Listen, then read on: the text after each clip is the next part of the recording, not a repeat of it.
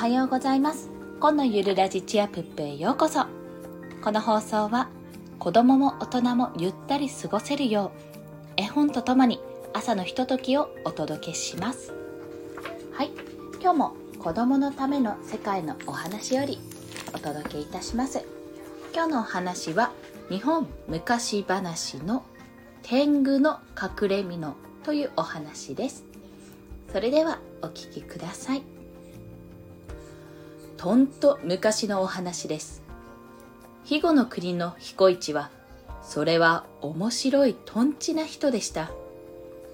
その頃、町の外れの高い山に羽を生やした天狗丼がいて、昼間から、えい、えい、えい、と剣術の稽古をしていました。この天狗丼は、隠れ蓑という大層珍しいものを着ています。毎日毎日掛け声は聞こえますが、ちっとも姿が見えません。ある日のこと、彦一は仕事もしないでうちにいましたが、ひょいと何を思いついたものか。おら、天狗丼の隠れ身の欲しいが、よし、一丁いい考えがある。と庭へ飛び出しました。ばあさんが干しておいた洗濯物を皆下ろし、物干し竿の端っこを切って取って、小さな竹筒をこしらえ、それを持って、えっさかほいさか山へ登っていきました。山の上は木がこんもり茂って、大層寂しいところです。しばらくすると、バサバサーと羽の音。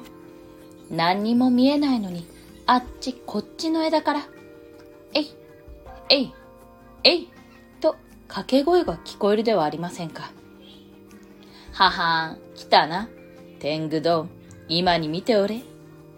彦一は東の方を向いて竹筒を覗くと、うんと面白そうに大声で、ああ、見える見える。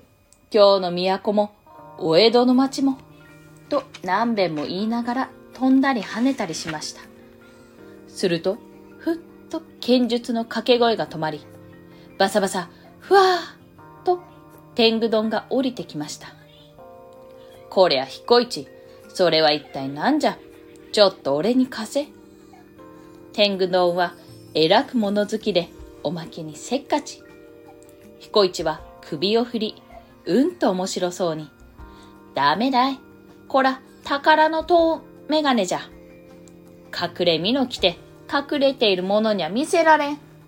ああ、見える見える。と言いました。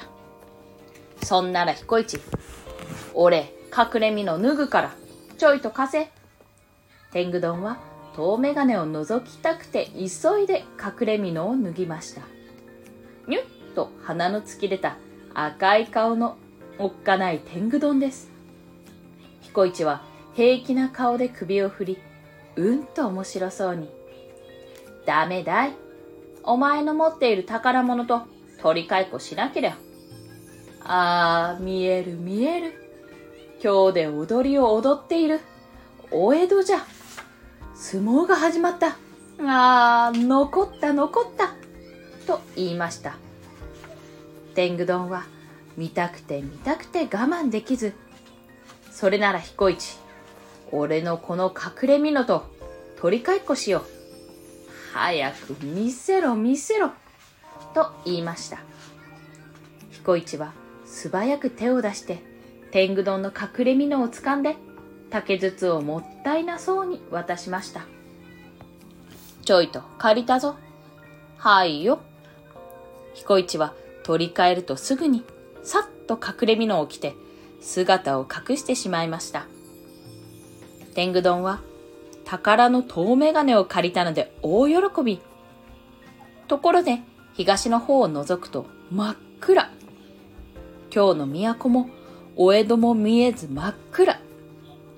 変に思ってくるくる回して覗いても真っ暗。やい彦一、この遠眼鏡は見えないぞ。彦一、どこにいる？隠れ蓑を返せ。赤い顔を真っ赤にして怒り、そこら中を探したけれど、彦一は見つかりません。隠れ蓑を着てしまったものを見つけるわけにはいきません。とうとうべそをかいて山の奥へ飛んで行ってしまいました。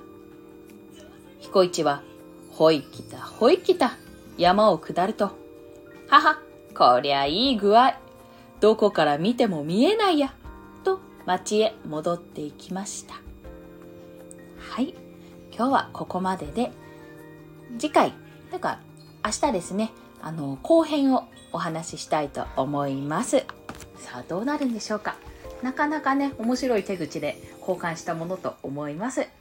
それでは今日もお聴きくださりありがとうございました。コンでした。ではまた。